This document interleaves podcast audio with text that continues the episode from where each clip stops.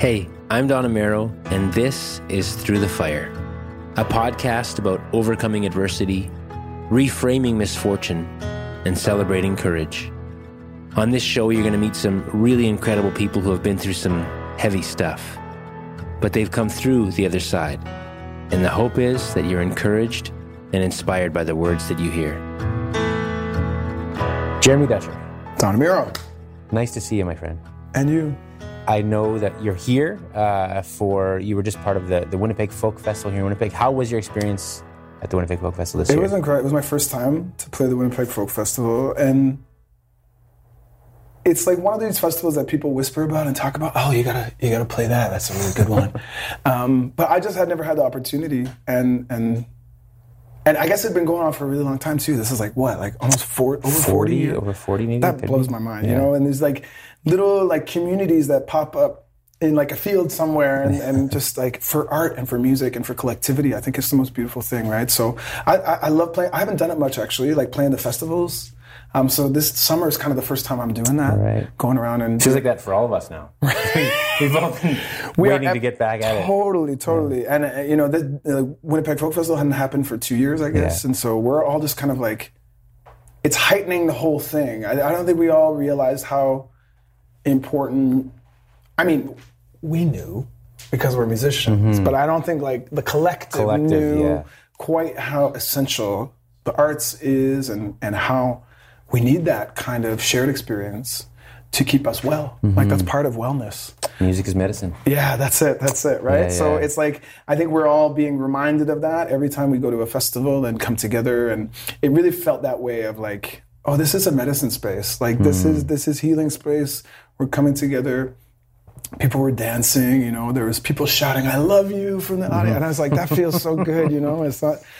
Um, not that I needed the validation, but it's just it's nice to hear again to like to have that relationship and then get to meet you know young indigenous festival goers that like in their kokum scarves and it was incredible like um, right after I was playing there was um, a band called um, Portugal the Man? Was it- Portugal the Man but because what was important because I didn't even see their show if I'm Oh, being totally honest Yeah, yeah. what was important was the introduction Oh, okay. that young uh, I- I missed it. I missed oh, it. it was so special. Oh, It was so special. She came out with an eagle rattle and Hmm. gave some teachings and shared a song, um, like a moon song. It was like Leading into yeah, that's it. Yeah, oh, yeah, yeah. interesting. Which I believe, I believe Portugal the Man like requested it or like it was Oh. part of their like we want.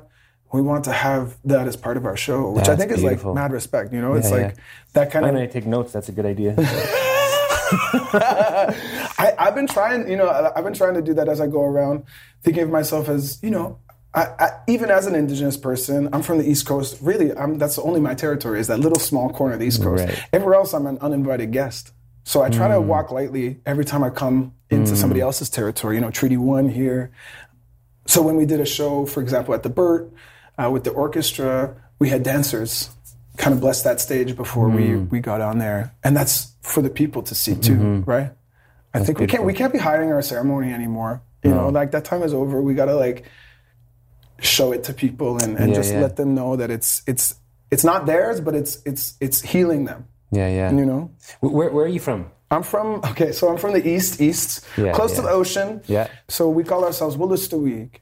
I'll, I'll break I break it down like this always. So we live along the Wolastoq River, Wolastoq, and um, the language we speak is since it comes from that river, we say it's Wolastoqwe.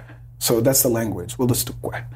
And then since we're people of that river, we call ourselves Wolastoqiyik. So that's kind of how it breaks down, but it all comes back to that river, right? And so every time I talk about where I'm from, got to go to the river. And then even the uh, album that I made is all songs about that river. I got it right here. Um, so this this album you gifted to me today. Thank you. Of course. This is this is the big one. This is the one that that kind of launched everything. I would say in the last couple it's years the for sure. only one. It's the only one. it's the only one and the one because you got the Polaris Music Prize with this Yeah. album. You won a Juno with this album. Uh, pretty epic. And and not only that, like the art piece here. We, maybe we can put it in post somewhere. But Yeah. I. Uh, it's so much meaning behind everything you do. I feel like like there's not a not a moment wasted, it not a visual wasted in what you do. That's how I feel, and I think it's all intentional. I would I would imagine. Incredibly so, and I think you know this record took from research to um, kind of building the compositions to recording it to putting together the the imagery and artwork. It was a it was a five year process, you know. Mm-hmm. So um, I'm trying. It, it's hard because that's so anti the music, how the music business wants you to make things. They, like mm-hmm. there's a there's a very like okay, what's your single? Where like it's always like right. what's next, and it's like no no no no no. Let's be slow about building it. Let's be slow about how we release it and be really intentional. Mm. Especially working with these songs, I felt like a real protective nature right. to them because did, did this start with the language? I mean, it all starts with the language. Yeah. Fair enough. Um, but uh, in a way, yeah. Your traditional language is what I mean. Yeah, yeah, yeah. yeah. Can you can you can you speak a little bit of it? I'd love to just hear it. Like if you wouldn't mind just course. speaking some of it. I could even just introduce myself in the way that, that yeah, that please do. I'd love to hear that. So I would say, "Kwe, snawen, ntlewe spiguduya jeep blogging, ntuje negut cook, wabanaki cook." Ah, nujintak nel naga ejibulidhazi ehewede nel badana miro. Ejibuli Waliwin. Like uh, yeah, I'm just really happy. I'm just kind of expressing that I that I'm I'm really happy to be here, sitting with my friend mm. uh, Don Amero, and uh, my name. Uh, I introduced my name and kind of where I come from. Mm. Um, but I love. I was really turned around on this thing by a friend of mine named Gail Pruden, who's a jingle dress dancer from from here in Treaty One, and she speaks Cree. That's her first language, and when we met each other the last time, she kind of just started speaking to me in Cree. Hmm. You know, and didn't didn't uh, like would translate sometimes, but didn't like just kept speaking to me in a way of like, you'll understand. Hmm. And it was like a profound moment of like, oh right. Because when even when you go back into the linguistic um, tree of like, we're all related. Like Mm. Cree is like Anishinaabe, Moan is like you know, Algonquin languages is like our languages. You know, Eastern Cree is so connected to like how we speak. Mm. So it's like, it's just it, it it it amazes me, and it enlivens me. So to go back to where this all started, it, it, it came from what we don't have. I looked around and I saw a lack. I think you said there was hundred people that maybe spoke the language. Exactly right, and so there's a real, we're at a critical point right now. It had always been ever since I was young, it, it had been imposed onto us that like it's critical. Like this is the generation. Like we are we've been labeled a severely endangered language. You know, we're on the deathbed.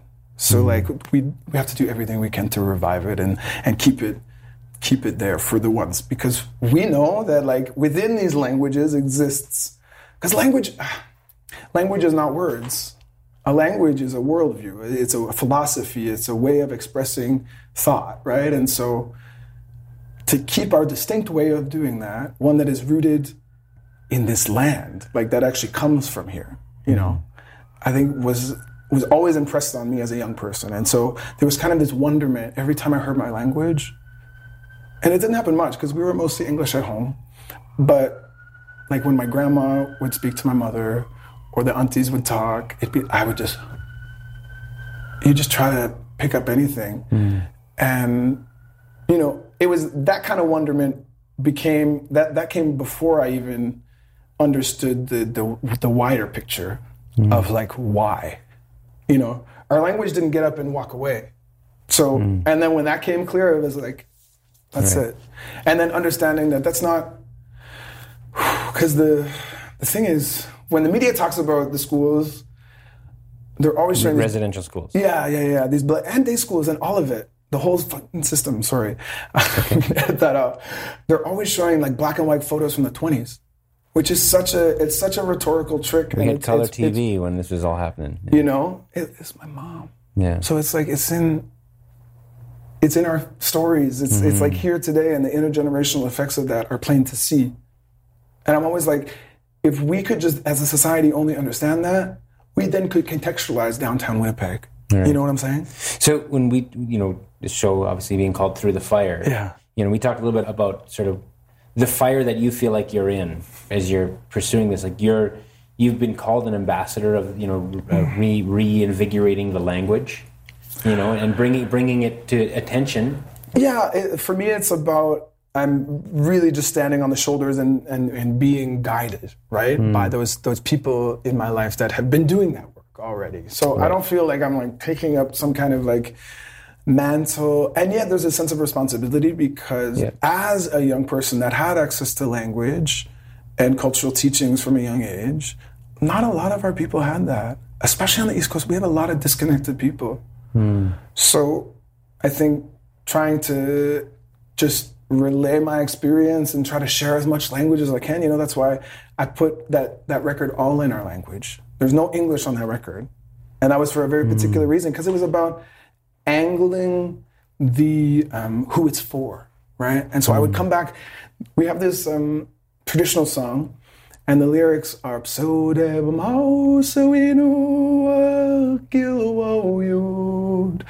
All my people, this is for you. Mm.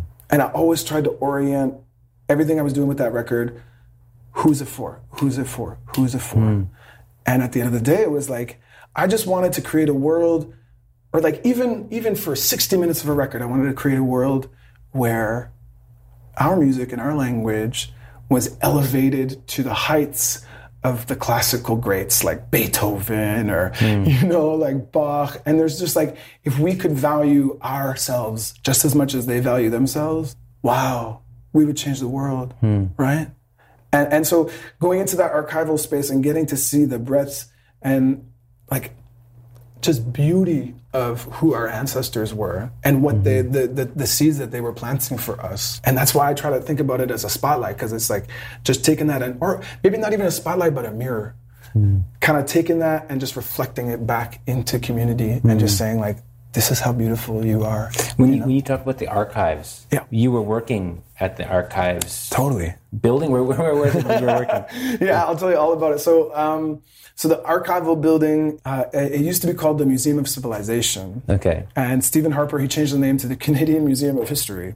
Okay. Uh, it's in Gatineau, um, in Quebec, just across from, okay. from Ottawa. And you were working there? I was. Well, okay. not working there technically. Like I was. Uh, so what it was. You were an um, imposter there? Yes.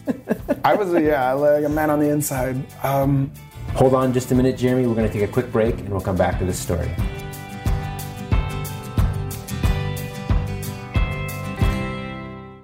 Have you ever thought, I'd love to have a podcast just like this one? Well, I can help. My name is Matt Kundle, and everyone at my company, the Sound Off Podcast Network, had a hand in making this show. Whether it was about the sound, the discoverability, or that you're just enjoying the show, we are all about the detail. If you think you have a podcast in you, reach out to me via email, matt at soundoff.network, or check out the website and become one of the great podcasts we work with at soundoff.network. Okay, here we are back now with Jeremy Dutcher. So when I was in school studying music, in a classical music setting, I got really lonely for home, and also kind of tired of just like singing music from you know dead German men, you know. Enough. Yeah. And I was like, our songs are so beautiful. What if I just like sat at the piano and kind of sang some of those and just see what happened, you know? I really like I did that a couple times and showed a couple friends. And they're like, "Yeah, that's kind of cool, man. You should keep doing that." Mm. And um, so that really encouraged me um, in that way. And then I started because I I wanted to like study our music because I was at in an academic setting, you know, at a university. I wanted to study our music, you know, because mm-hmm. there's all of these musicologists and like people that study music from everywhere, but very few of them are from the communities that they study. So I was like, what could mm. you know, what could we bring to the study of our own music? So I started to dig into like the the musical landscape of the, just the East Coast, just looking at like uh, Wolastoqey, the Mi'kmaq, and the, the Passamaquoddies down in, down in Maine. Mm. Um, so looking at our music on the East and, and what that entailed, I started to go around and interview, um, like do some field work and interview song carriers you know, all up and down the mm. coast. It was amazing. Um, and just through those conversations, there was one particular conversation that changed my life. I mean, they were all kind of life changing in a way, but there was one uh, with a Passamaquoddy elder, Maggie Paul. And Maggie's voice is actually on that album. There's, okay. there's a snip from that interview that we did, like this was almost eight years ago now, mm. but you know, um, just kind of asking her how music had changed in the community throughout her life. You know, when she was born, singing our songs was illegal. Yeah. Like let's let's let's let that sink in. So she's seen this transformation where now we're on stages at the Junos and um, Polaris or whatever, like these mm-hmm. big these big stages that we get to inhabit right now and share our language, share our, share philosophies and all that kind of stuff. It's for her unbelievable. Hmm. Anyway, so so through that conversation, she really kind of shook me and inspired me. And she says, you know, if you want to know about the old songs, you can't even stick around here. You got to go to the you got to go to the archive. And so she told me hmm. that like you know in over 100 years ago this man he, he came among our people for seven years he lived up all up and down Wolastoq River and he brought this phonograph machine with the wax cylinders and he collected a hundred of our traditional songs on wax That's Um, incredible. and then put them in the museum And you found them. well, I didn't. Fi- Here's the thing: I was pointed to them Okay. by my elder Maggie, because she had been doing that. She had done that work in the '70s. Uh, she had heard about it somehow. She wanted to know about it, and this was kind of American Indian movement revival. You know, we were getting like proud about ourselves again. You know, and um, anyway, so like she had done that work with just one song, you know, and she was like, "You got to go and you got to bring all that out for the people." I sat down with that archive. I, it was on the, these reel-to-reel tapes, you know, those things. it because they had transferred it from the wax. Because Right. the wax is it's it's amazing technology, and, and, and it's I don't even know what that means, but it sounds interesting. Yeah. I don't have a wax player at home. no, no, no. Very few people do. I don't even have a wax player at home. Although I do have a couple of cylinders now. Okay. Which is I have no way to listen to them, but I do have the. Right. So it's a proto. It's like uh, before they had records. You know how records is kind of that like wax. It was vinyl, but it's Yeah, like yeah, kind of waxy and it's flat and it etches onto the onto the vinyl the sound Mm-hmm. waves, and then the the needle is reading back those sound waves. So same technology with the wax, right? Okay. So it, it etches into the wax the sound wave, and then when you play it back, you can you can hear you know, there's a lot of static and it's not a clear recording, but you can, it's the very first recorded sound comes from these hmm. technologies. So it's really incredible to get to, it's such a window into the past. You know, these are all time. coming from like over 100 years ago. So, and it's cool because they sing the songs, but they're also, they contextualize the songs too. They tell a story of the songs. And then they're like laughing and dancing and telling jokes and stuff. You kind of, because you can't see any of it. It's just all audio, but you can kind of get a picture of what that was like in your head. Hmm. And then, and then when they brought out the photos too, right? Because he wasn't just recording sound; he was doing like a whole anthropological study on Wolastoqiyik.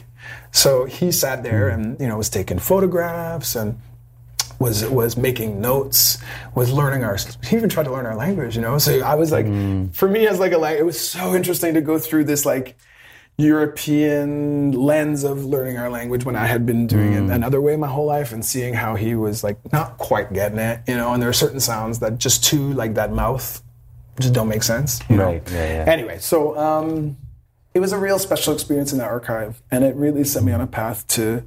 As soon as I got to witness all the like vast beauty in there, I was like, people got like Mm. our young people got to know about this. And the thing too is like another thing that came home to me in doing that work was like it's not just us. Like I come from a very very tiny nation on the East Coast. You know, they have material culture and this is like drums, this is canoes, this is like artifact, it's like everything from nation to nation to nation to nation, coast to coast to coast. So it's a this album is kind of a call to like for us to all question that, you know, because mm. in our, and when I go to our language, I think about how a drum is something animate. Like when we talk about it, it has life. And so the mm. fact that those have been kind of behind bars, like in an archive, safe, mm-hmm. but like incarcerated. Uh, what does that mean? You know, and also when we reflect on like the incarceration rates of our of our brothers and sisters in this country, it's like it's all connected. You mm. know, We need to not to be ignorant of the facts and, and, Yeah. and the history and understanding what, And- where it all comes together. Well, and I think a lot of people view a museum or like an archive as a neutral space, hmm. right? And they're not neutral spaces. You hmm. know, That's interesting. they create barriers in, in in accessing, and they're, you know, I'm I'm grateful that they exist. You know, Mm. in one in one portion. You know, because I got to make I got to go and listen to all this history and create a piece Mm. of art based on that. And you know, when you listen to the record, you can hear those ancestors. I included them right in the music. Yeah, it's beautiful. Yeah, thank you. Beautiful But it was very important to me to interject them and be in conversation with them, you know. But it also brings up interesting questions around intellectual property. Because the museum was like, well, those are technically belong to us. And I was like, Technically, yeah. technically they don't. Yeah. Um, very well, Wow, yeah. And, and, and so it brings up a lot of interesting questions around that. Yeah. Um, but I, I always have the fundamental belief of like, ask for forgiveness, not for permission. These are our songs. They may have been shared with a man at one point, Yeah. who then gave them to you as a museum, and you hold those cylinders in your hands. But we hold the But songs, what's the content on them? and we hold the songs in our hearts, right? Yeah. And we remember those songs, Mm-hmm. right? And so now, because I did that work and, and brought them out, just a couple of them, you know, like I said, there's over 100. You know, and these are just 11 on that record. Mm-hmm. Yeah, yeah. So trying all the time to like, every time I get to go home, it's like such a a visceral sense of exchange, Hmm. of getting to actually go and sing those songs for people again. And then there's been cool moments, uh, especially touring the East, of like people coming and be like, I know that one. Like my grandma used to sing that to me, and Hmm. It's like, That's a cool feeling. yeah, that eh? feels like whoa. You know, you get to reconnect people back with their like with their relatives. You know, in those songs, and even when I get to play some of those recordings, somebody one time somebody came out and was like, "That's my great great grandfather on that recording that you're playing." What? I get to hear his voice. You know, that's a gift you gave me. And I was like, Mm-hmm. Yeah. wow, you know. I, I just there's a lot of those experiences around this work, and I'm just feeling like You and your mom are doing something together, right? You and your mom. I read about this somewhere too. Well, she's a, she's always been. I always speak her name when I when I talk about this work because she's like, she's a warrior woman. She's like a survivor, and she's taking a lot of that pain from those schools, and trying to create space for linguistic revival or just we're in a cool moment right now as indigenous people. We're institution building in a way that we haven't like we weren't able to before. Mm-hmm. And so for example like herself you know going into those school spaces and, and being reprimanded for speaking her language the only language she knew as a six-year-old child we're trying to totally flip that narrative, right? Mm-hmm. And so create our own institutions. Mm-hmm. And so this is a critical thing. You know, there's going to be people to bring our language into those, you know, into those um, kind of provincial school systems and stuff. right. We're kind of trying to do it a different way. Create um, your own. Yeah, well, because we have the fundamental belief that because the language comes from the land, you have to learn the language in relationship with the land. And so indigenous languages, in, in, in our estimation, need to be learned in a different way than a, since say French or German or any of those like kind of European languages. Um, a classroom is, is, is, is fine, but if we really want to go deep and really have a deep understanding of place and space and, and how our language is connected to that, we need to be on the land. and so it's kind of like a it's a land-based immersion program. for Like tactile. yeah, and- totally. And so it's just like they have this beautiful spot in Fredericton, New Brunswick, right on Mm-hmm. the, uh, this lake. Um, it's going to be. We're mostly focused on like um, like young young kids right now. Yeah. But my my hope is that if our adults, like the parents of those kids, can humble themselves enough to realize the importance of our language, Hmm. then we could we could teach two generations at once right now. Because most of the people my age don't have access to language. And from in my estimation, it's just about access to resource, you know, access to media, you know, being able to turn mm-hmm. on our radio and hear Wolastoq music. Hmm. That never happened. You know, and it's happening now. Mm-hmm. You know, to be able to go into a library and have a Wolastoq language site, that never happened. It's happening now. Hmm. So there's all of these movements that are that are kind of localized and yet because I'm kind of out there sharing music and going around the country and the world, you get to see all those um, kind of shards of light everywhere, and like that, like all that work is happening right now. I don't think people really realize how far-reaching that is. Like, there's a there's a indigenous language revolution happening right now. Like people that had no interest in learning language before, it's they've been set on fire. Kind of mm-hmm. my mom's the same way because she had so much trauma around the language. I think she was, she, and she talks about it too. She's like, because I stopped speaking when I was six, when I was then like a teenager in my 20s trying to speak and even teaching you guys, trying to teach you guys stuff, I spoke like a six year old. You know? Right. I was. That's where it ended. Exactly. The footsteps mm. were stopped. The learning journey was stopped. And so there was like, there was this whole self conscious thing around like, uh, I don't even feel like I can teach it mm. because I, I don't have it. Like I Right. think like a child. It's like, mom, that's all. That's all you were. That's all you had. Mm-hmm. You know.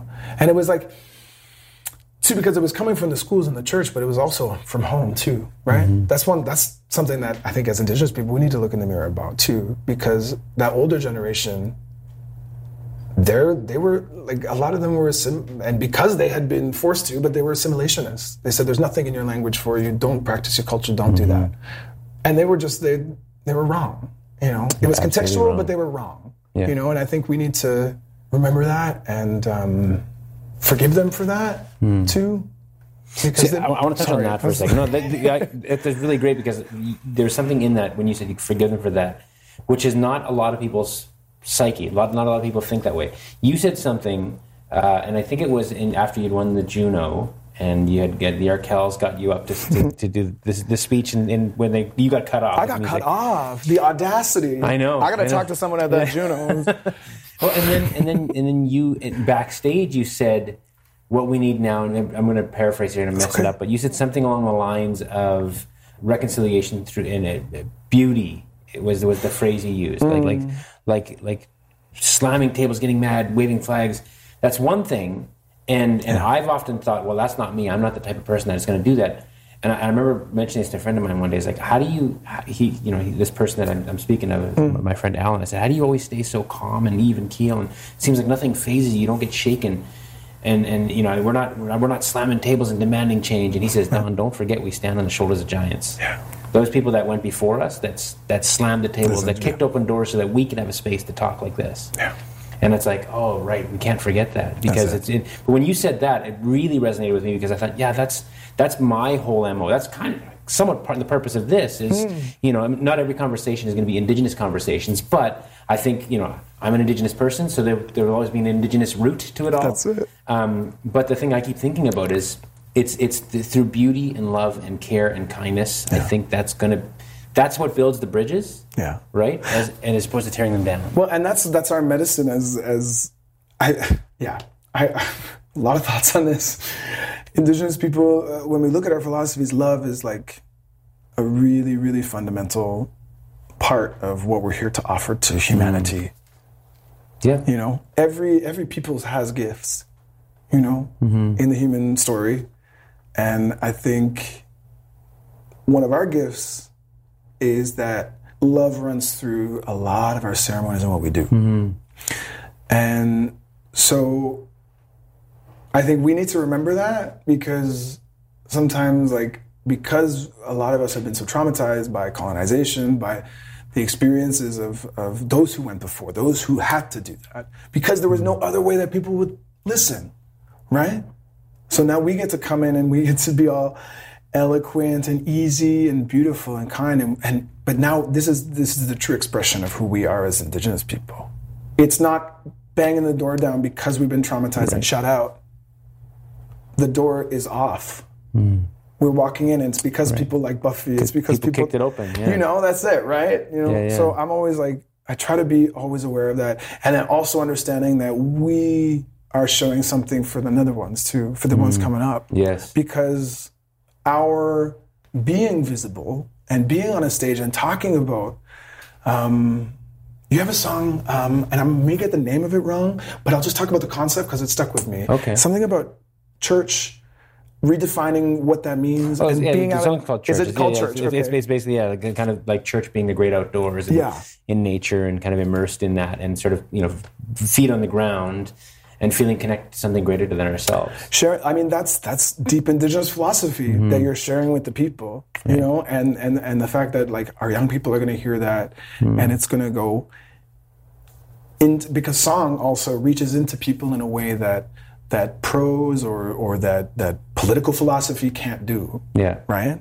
um I don't know. Uh, it's kind of the, the, the mysterious alchemy of, of, of sound and music. yeah. Um, it's why you know. It's why those the shamans of the old time were the song carriers too. They're just so often connected because there's a Medicine in there's music. a medicine in music, and there's that like um, we we transcend this plane when song is present, and. Um, I love that. we missed it. We, and of course, we just missed it. We, we we went through this time where it was like musicians were like dubbed Yeah. unessential, you know, and it's like, oh, okay. Right. Um, and I think now we're seeing this like reemergence of Yeah. of of the essential, and and and we're all kind of understanding that like the music is the medicine, and we need to be healing right now because you know when when we heal, this place is going to heal too. Because when we're healed, we're not going to be extractive right. in our in our relationship to land hmm. or our relationship with each other, right? Like it's going to be me no be you know. Good way to live. I want to I want to switch gears on you for just a second. We got a few minutes left. Yeah, sorry. Um, no, no, is please, hard to honestly, no, no need to apologize whatsoever. Um, you know, when I know uh, this is an- another side of the conversation to be had because I feel like it's an important one, and we talked about sort of normalizing the conversation. Of, you know, we talk, talk about pronouns, Yeah. and and this part of the, the, the context of human civilization now more than ever. And I know you prefer the pronouns they them. I've also understood that you're okay with he. Are you kind of because I mean, when you walked in, I remember I said. Good to see you, brother. And then I felt, oh, so- oh should I have said Can we brother? do that? Yeah, Yeah. yeah. so, and I and I want to address it with you because for me, Yeah, I'm always wanting to learn. I always want to learn Yeah. as best I can to to approach people the way that they want to be That's represented. it. You know? Don, I mean, I think that just speaks to you, you as a human, and, and also your teachings too. Like humility Mm. is another one of those teachings. Mm-hmm. That's like very important to understand. That like me as a you know as a cis man, I don't know. I don't know what Mm. that gender journey is for for those people. So so let's bow our head and ask. And so I'm just Mm. I, I just want to reflect appreciation that you even had had the chance to ask that. Um, it's funny because I you know wow. There's so much to this conversation that I want to hold. Mm-hmm. Let's get a- it in three minutes. in a Let's- real delicate way. Let's you solve the problems for everybody in three minutes. You know, and, and, and I'll, I'll take it all the way back. So I grew up in a family of boys. I'm the youngest of three. I was youngest of four brothers. Okay. And um, you know, um, gendered as a boy. You know, I was had really short hair, and you know, I was a I was a little strange artistic kid, but but definitely a boy. You know, and I think it wasn't until well, I came out very young too as gay because that was the la- we just use the language that we have Right. at the time that we're using it mm-hmm. until we're offered better language or language that describe things a little more clearly Yeah. right? And so so when I was 12 years old I knew about gays and lesbians. And so I was a gay you mm-hmm. know? And I was like okay that fits for now. And then it wasn't until I started to meet people that identified as two spirit mm.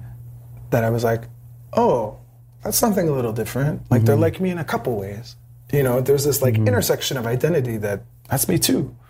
But I was resi- really hesitant too because I wasn't raised in that way. And I also want for the people that are watching this Totally. to be or are listening to this that that this it's normal to have these conversations Right. and it's okay to have these conversations. And it's just about respect. Yeah. You know, at the end of the day, it's like if we can ask, if we can try to ask our questions mm-hmm. in a respectful way, that person is going to meet you with respect. yeah. you know like believe so. 9.9 times out of 10 Yeah. you know so just just and, and humility you know if you're coming in being like Hmm. you know i just don't know I, I, I feel like I may have stepped in it there. I'm sorry. Sorry if I did. Like I just I Mm-hmm. Don't really know how to how to properly address it. I think a lot of people within you know the I, I call this a rainbow the rainbow children. Mm-hmm. You know, um, a lot of us um, understand that this this is there's been a big shift Hmm. societally just within the last you know 20 10 years right Yeah, yeah. um, it's new for a lot of people Hmm. you know i have to have compassion for like you know our parents generation our grandparents generation that just don't Hmm. they have no reference point for what you know a non-binary person is or like Hmm. you know these are all really new conversations and I, so i think it, it helps when we just have humility and ask the questions in a generous way as you have Hmm. Yeah. um, and I think that's often met with generosity and just with like, here's my experience, you know? Mm. Here's my experience of like being really gendered as a boy, as a kid, playing sports, doing all that stuff, right. and then being introduced to people that were kind of middle people, kind of in between, and had been raised in that way. Not mm. in shame, not in like, not in, you know, Christian dogma of like, right. this is bad and you are wrong, mm. but like, raised by their grandmas that knew the old ways, mm. that said, there's always been a place for you. Our communities, mm. we didn't have the we didn't have the privilege of excluding anyone. Mm. Everyone was essential, right? And everyone had a gift, and they were bringing something to the community. And I think, especially among our like indigenous brothers and sisters, there's a lot of unlearning that needs to happen that came through those religious institutions. Mm. And I don't. I think from from our side as the Rainbow Children, we just have to be um, forgiving in that healing because sometimes that healing can look really messy mm-hmm. and like exclusionary and like um, hard. Mm. And and so I just think it's like you know kind of two hands extending towards each other um, that are gonna get there but like mm. aren't quite there yet. Yeah, yeah, You know, and that the distance between them can feel really big. You know, and like mm. like for example, like I didn't even know how to ask the question, but it's like I wish we could all just like take a breath before yeah. that kind of stuff together and just realize that, you know, we're all telling stories. Mm. Your story is not my story. Yeah. Um, but there's a little piece of you in my story. Mm. You know, we yeah. just got to figure out what that is. I feel like we could do this all day. I do too, Honestly, but we should probably Jeremy, stop at that. I, I'm so grateful for you and for, for spending some time with me and, yeah. and sharing a, a, fraction of your story. I feel like there's there's so much more we can cover, but I, we'll I'm grateful for you, and I look forward to doing this again down the road. Hey, we'll do it again for sure. Yeah. Thank you, Thanks, Don. Jeremy. Yeah. As I always say, it takes a village to run things here at Through the Fire, and I want to thank my village, executive producer Sarah Burke, administrators Lori Brown and Alan Greyeyes, video and audio design by Chris Godry and his team at 44 Films, Feisty Creative for their design work, social media support by Johnson Design Company. And last but far from least, I want to thank our technical producers, Matt Cundill and Evan Surminski from the Sound Off Media Company. I look forward to sharing more great conversations just like this one on the next Through the Fire. You see the light. Produced and distributed by the Sound Off Media Company. I'm Matt Cundill, host of the Sound Off Podcast, the show about podcast and broadcast. Since 2016, we've been speaking with amazing people who have populated your ears for decades. Legendary broadcasters, research wizards, talent experts, podcasters, voice talent. Almost 400 stories, all for free. Subscribe or follow the Sound Off Podcast on Apple Podcasts, Spotify, Amazon Music, or at soundoffpodcast.com.